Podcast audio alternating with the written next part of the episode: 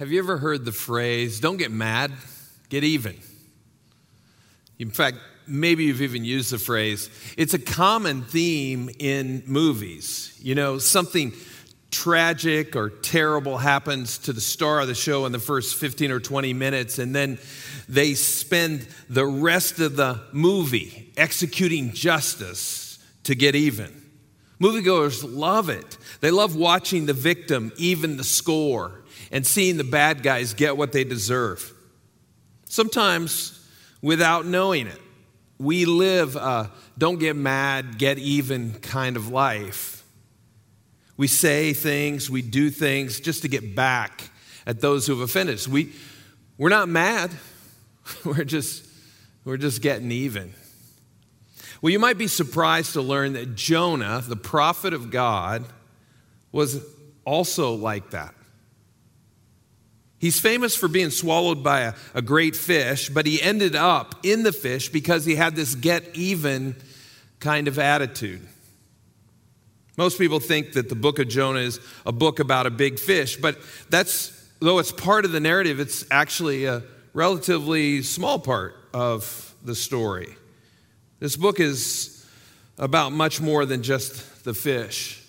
The book is about Jonah is about God interacting with his people.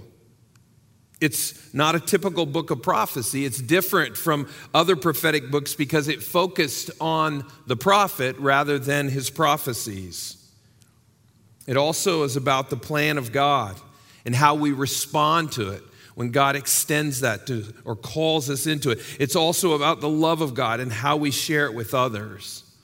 We're starting a brand new series called Jonah, where we're looking at this small book, this minor prophet in the Old Testament, about a prophet by the name of Jonah. I want to give you a little bit of background to kind of set the tone for this entire series.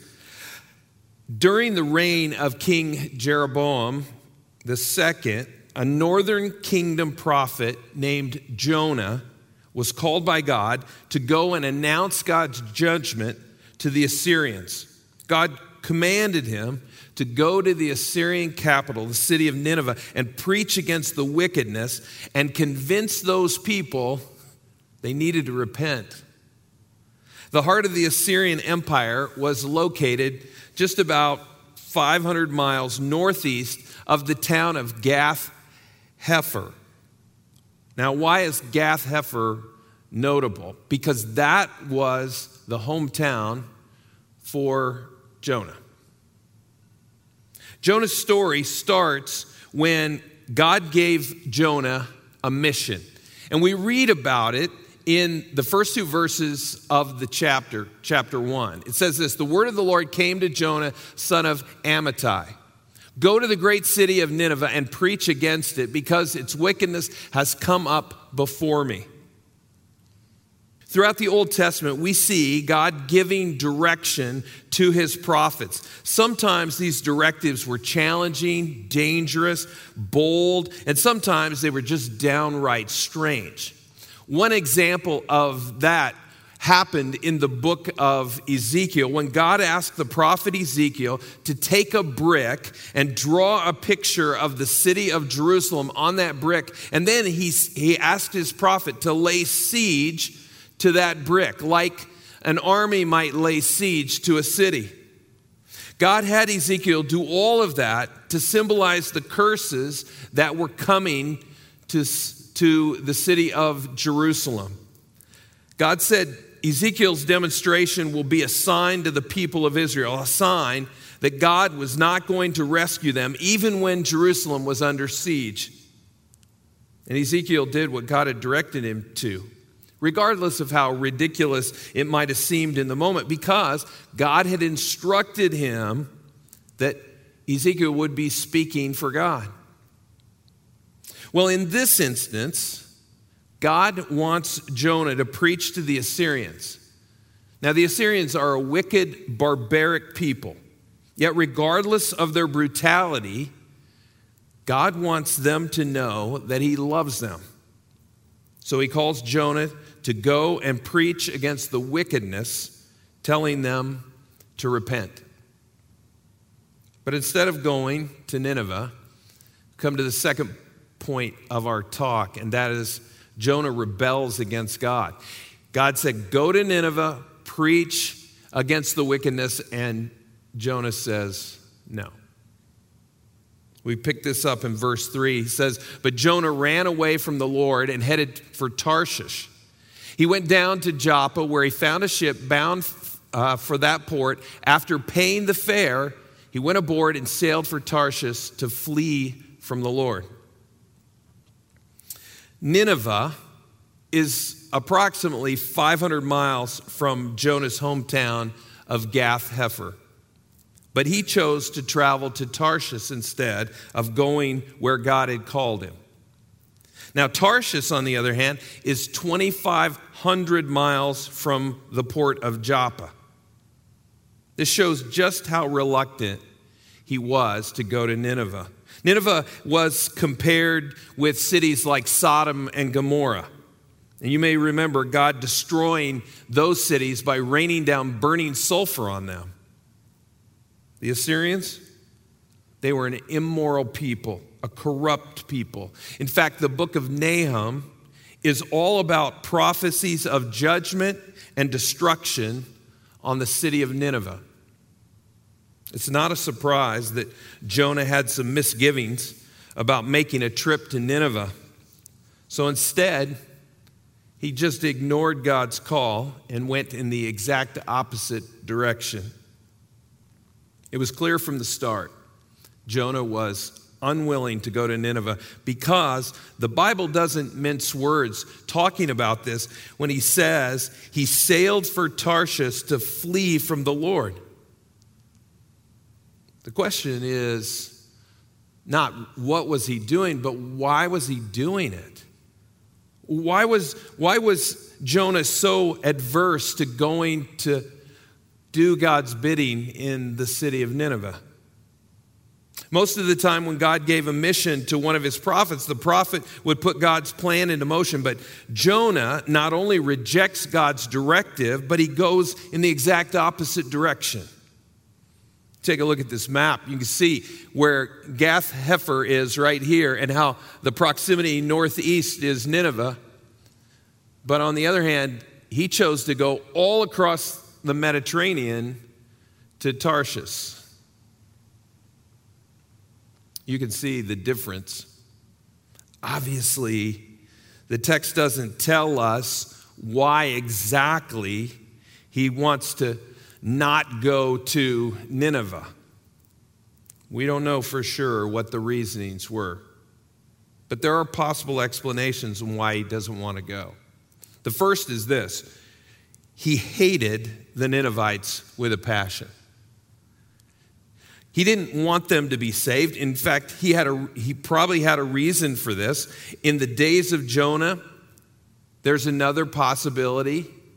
The northern kingdom Israel was attacked by the Assyrians. Not just one, one attack, but waves of them.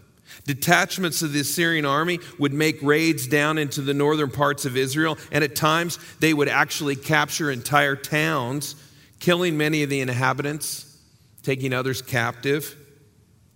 And while we don't know if this ever happened in his hometown, it's very possible that Jonah was living in his hometown of Gath Hepher at the time when the Assyrians made one of their raids, maybe into his hometown or, or the region around him. He may have seen some of his family, maybe friends of his, killed or taken captive.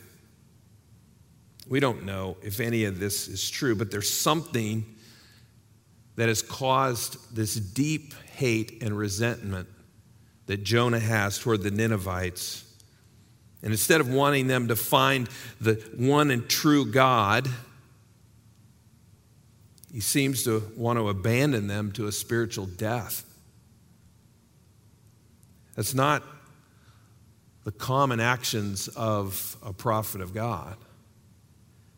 To Jonah, it would have been better that Nineveh was completely destroyed than to have the Assyrians live on and later attack Israel again. Jonah was not at all interested in seeing them saved. And he sent a clear message to God that there was no way he would willingly go to Nineveh. Which brings us to point number three Jonah becomes the problem. God wanted Nineveh to hear that God loves them and that they need to repent. But Jonah, he had other ideas. It's at this point, Jonah became the problem. The problem. You know, there's an old saying that says you can run, but you can't hide. And that definitely applied to Jonah. He seems to think that if he goes far enough in the opposite direction, he will eventually escape from the presence of God. This makes sense only if God's power is limited by location, but he's not limited like that. God is omnipresent, means he is everywhere. He's able to be every in every single place. But Jonah doesn't seem to know that. If Jonah won't listen to God's word, then God will have to do something, something significant to get his attention. And he does. Jonah's attempt to escape meets immediate opposition through an incredibly, incredibly violent storm. In the process, Jonah's rebellion will create all kinds of problems, not just for Jonah, but for the crew of sailors on the ship that he is traveling on. We read in verses 4 and the first part of verse 5, it says, Then the Lord sent a great wind on the sea, and such a violent storm arose that the ship threatened to break up. All the sailors were afraid, and each cried out to his own God, and they threw the cargo into the sea to lighten the ship. Initially, Jonah may have thought that things are going his direction. I mean, you think about it. He made his way from Gath Hepher to Joppa, and when he got there, lo and behold, he found a ship that was actually headed to Tarshish. I mean, he didn't have to wait all that long for that to happen. And then the ticket for this voyage was actually affordable. We read that he was able to pay the fare. And in the, in the next verse, we read that he went down below the deck of the ship and fell asleep. Not even the storm, as violent as it was, was able to wake him up. It's not clear how far from the port the ship had sailed before the storm hit. But it doesn't seem like it was very far because later in the text, verse 13, we read that the men did their best to try to row back to, to the land, which suggests they weren't that far off of shore.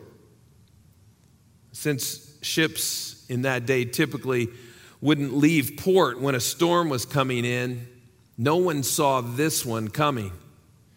In fact, it it was almost like it happened instantaneously. This violent storm was totally unexpected by these experienced sailors who saw the gale force winds as supernatural in origin. It's clear to us as we read the narrative that God is responsible for this storm. But that wasn't the case for the sailors on that ship not at least not initially. The storm was so severe that it threatened to actually break this wooden vessel apart. The sailors were terrified. In fact, most likely they'd never experienced anything remotely close to the violence of this storm. They weren't sure that they were going to live to tell the story of what it was like to be in that storm. Their emergency prayers were sent out to every available God, and when their prayers didn't work, they started throwing the cargo overboard to try to lighten the load. And even this fails to help them ride out the storm. We pick it up in the second half of verse 5. It says, But Jonah had gone below deck where he lay down and fell into a deep sleep. The captain went to him and said, How can you sleep? Get up and call on your God. Maybe he will take notice of us so that we will not perish. These seasoned sailors are freaking out. They had done everything they knew humanly possible to do, and nothing had worked. And they are sensing they are not going to survive this. The irony is that while they are in this frenzied panic, Jonah is sound asleep in the bottom of the ship. As the sailors are carrying the cargo out of the ship's hold to throw it overboard, they may have seen their passenger sleeping just soundly in the bottom of the boat. And they report that to the captain. After they've prayed to all their pagan gods and they've emptied the boat of the entire cargo, then the captain wakes up Jonah and he demands that he pray to his God. And Jonah does wake up, but there's no mention in the text that he prays. I don't know if you see the irony here that there's a bunch of pagan sailors who are praying as though their life depends upon it, yet the prophet of God, he doesn't. You know, when we're in need, when we're in a crisis like these sailors were, whatever it might be in our life, when we're facing something really difficult, that is definitely a time to pray. Here's a key point about prayer you do not have because you do not ask. The half brother of Jesus wrote that in the book of James. He wrote that in James chapter 4, verses 2 and 3. He says, You do not have because you do not ask God. When you ask, you do not receive because you ask with wrong motives, that you may spend whatever you get on your ple- pleasures. Jonah could have prayed. And had he prayed, it's very possible, highly likely, that God would have calmed the storm. Jesus did it.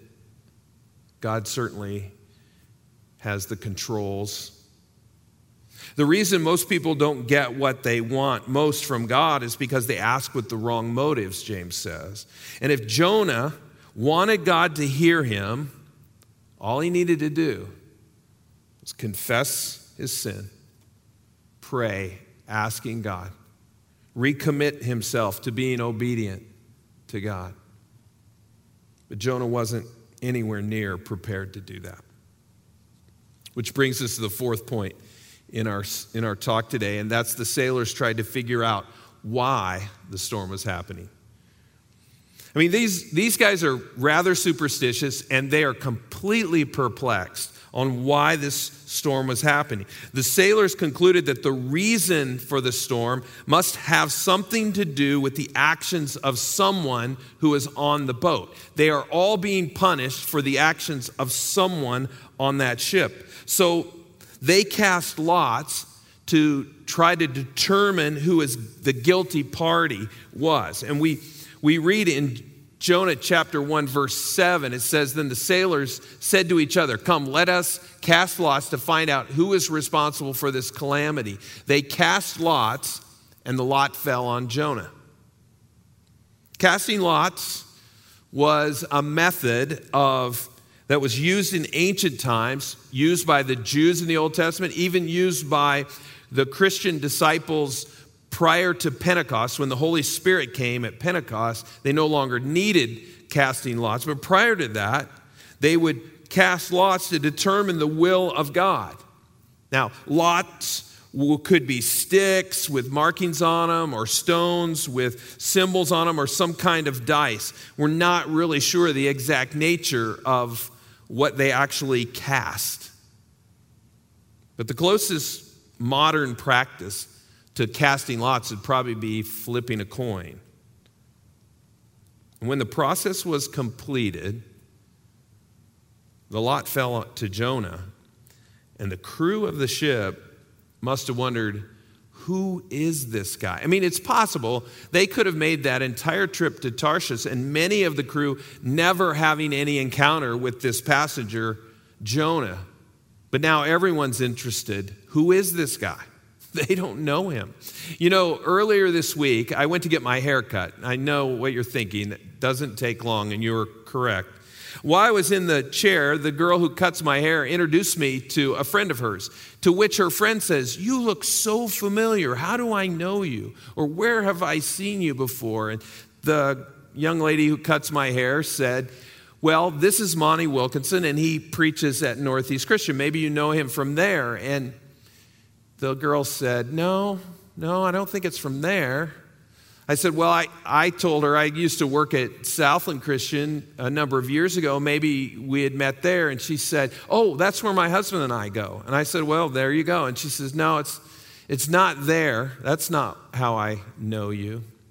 We continued to talk, and she was kind of trying to figure it out. And then all of a sudden, a couple minutes later, she burst in. She says, I know how I know you. I know where I know you from.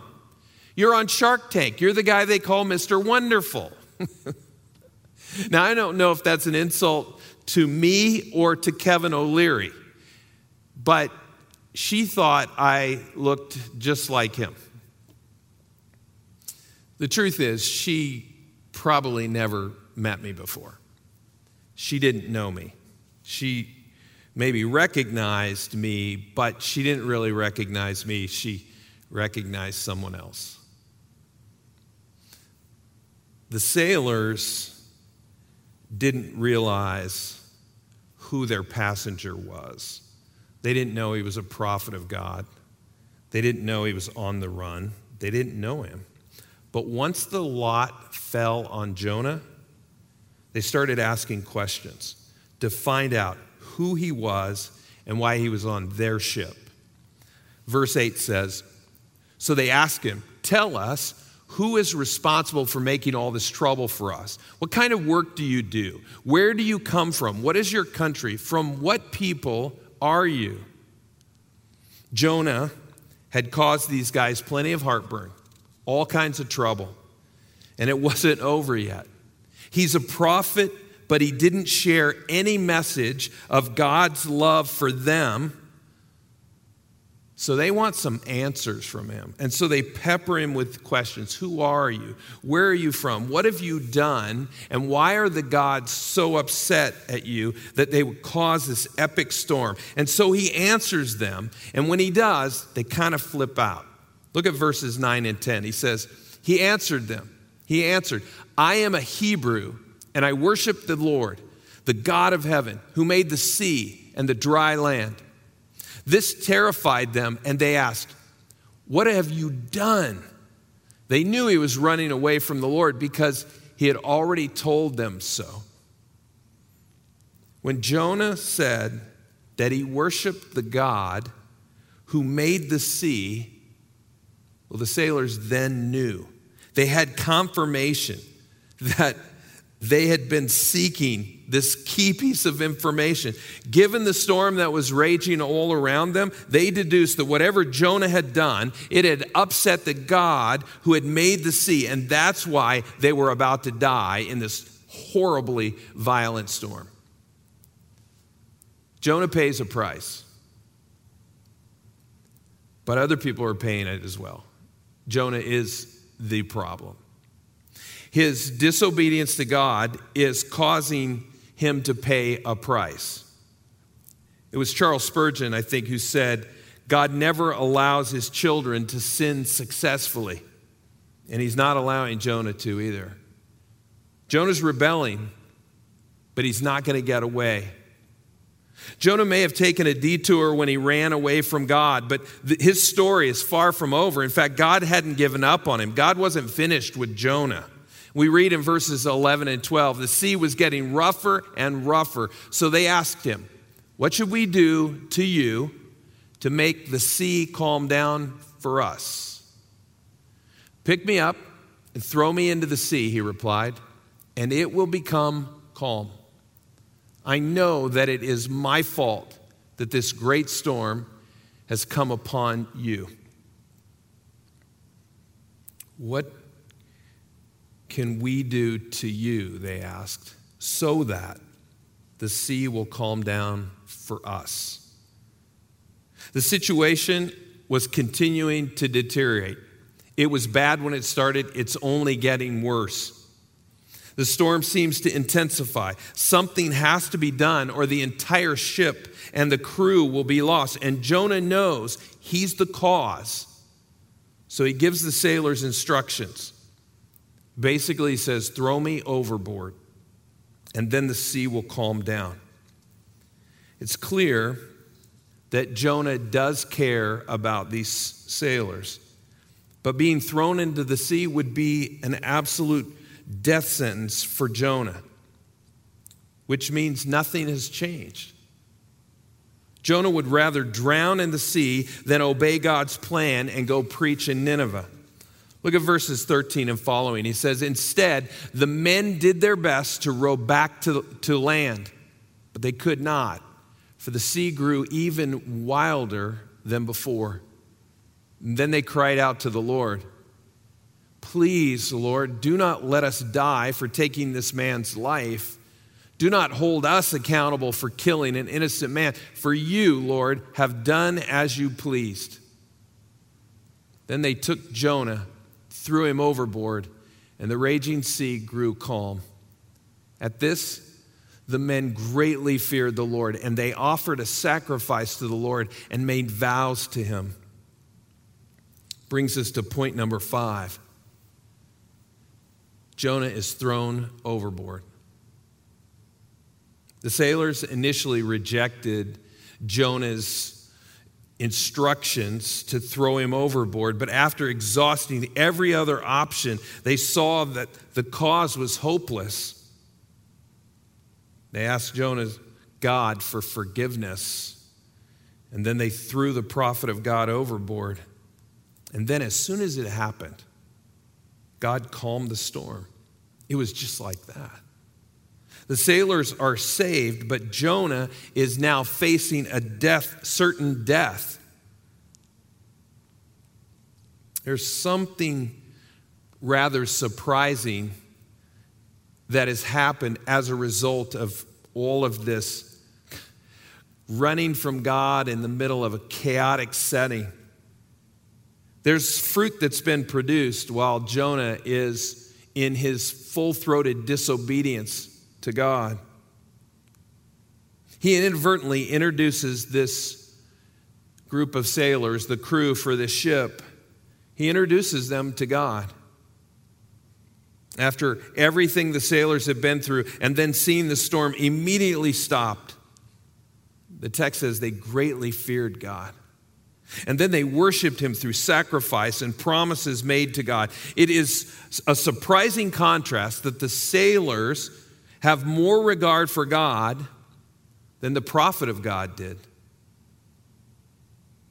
God, who calmed the storm, showing his power over nature, also moved a crew of pagan sailors to faith.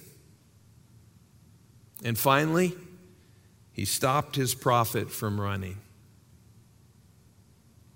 And then, verse 17, probably the best known verse in the entire book of Jonah. Says, Now the Lord provided a huge fish to swallow Jonah, and Jonah was in the belly of the fish three days and three nights. God provides an escape for Jonah. He is doomed in the, in the middle of the deep, and yet God sends a great fish that swallows him and he spends three days and three nights in the belly of the fish. When you think about Jonah rebelling from God, running from God, there are two key takeaways that I want us to recognize, and then we'll close. The first is this always obey God's plans. Always obey God's plans. Although Jonah tried to run away from God, God was in control. Jonah wasn't. By controlling the storm on the sea and the great fish, God displayed his absolute authority over all things, and yet he also displays his love for Jonah. Rather than running from God, always trust him with your past with what's going on in your present and even what may happen in your future. Saying no to God will quickly lead to some form of disaster or complication. Saying yes brings a new understanding of God and His purpose in this world. So it makes sense to say yes to God when He calls with a plan that He wants you to put into motion. The book of Jonah says, The word of the Lord came to Jonah, which is an awesome privilege that the prophet of God had. God, his word was given to him. You know, we have been given a similar privilege that we get to hear from God as well. God's word, the Bible, is our source of truth, and it may be challenging at times. It may sound strange or dangerous. It may require boldness to do what God asks us to do. At times, we may be inclined to ignore his plans, or like Jonah, we too may be tempted to run in the opposite direction. Yet we should always obey God's word. The second takeaway is, is this we should share God's love. Share his love. You know, there's a camp song that I remember singing as a young camper at Central Iowa Bible Camp. And it was the song Pass It On. Some of you will remember that song, bring back a sweet memory, I hope, for you. But the lyrics of that song really speak to this point. It only takes a spark to get a fire going, and soon all those around can warm up to its glowing. That's how it is with God's love. Once you've experienced it, you spread the love to everyone, you want to pass it on. The message of that song left a lasting impression on my life. Once you experience God's love, you will want to pass it on to others. Well, God had given Jonah a mission to go and preach to the great Assyrian city of Nineveh, but Jonah hated Nineveh. He hated the Assyrians. So he responded with anger and indifference. Jonah had yet to learn that God loves all people. But it's through Jonah God reminded the people of Israel of their missionary purpose to share God's love, to pass it on. Once you experience it, make sure you share it with others. God wants his people to proclaim his love to the world. I wonder is there someone that you should be sharing God's love with today? Somebody who comes to your mind who you know could use a touch from God. And maybe you're just that person who could do something to bless them that they would experience the love of God. God wants us to be his missionaries, his ambassadors, wherever we are and wherever he sends us to share his love. Well, let me close with this. If we can learn anything from Jonah, it is this God has plans for you. And when He makes those plans known, run toward those plans. Don't run away from them. Always run toward them. Let's pray together. Father, I thank you for your prophet Jonah, a man with flaws a man who rebelled against your call in his life, a man a lot like most of us.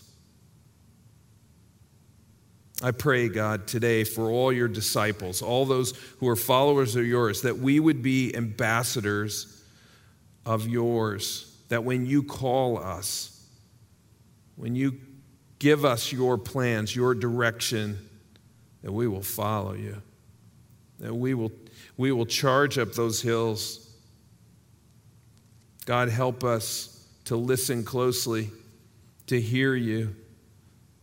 Give us courage, Lord, boldness to obey you. And God, I pray you'll put someone in our pathway today who needs to know you, who needs to know that you love them unconditionally. Use us, God. to be your ambassadors, we pray in Jesus' name. Amen. Well, hey, church, I don't know about you, but I love the story of Jonah for so many reasons, but mainly because it's just so relatable. Now, now maybe not the being swallowed by a fish part, but the frustration and, and God's God's command, like, hey, Jonah, go and do this, and, and, the frustration from Jonah and the disobedience, but ultimately ending in, in God's overwhelming grace and mercy and love. I'm just blown away every single time. And, and even that line, once you experience God's love, you'll want to pass it on, right? And it's it's not always easy, it's not always convenient. But God is using Jonah in this this season. It's like, hey Israel, this is your call, this is your decree to go and share. And it's it's the same for us to go and take God's love that's been extended to us and go and share it to our neighbor and our family.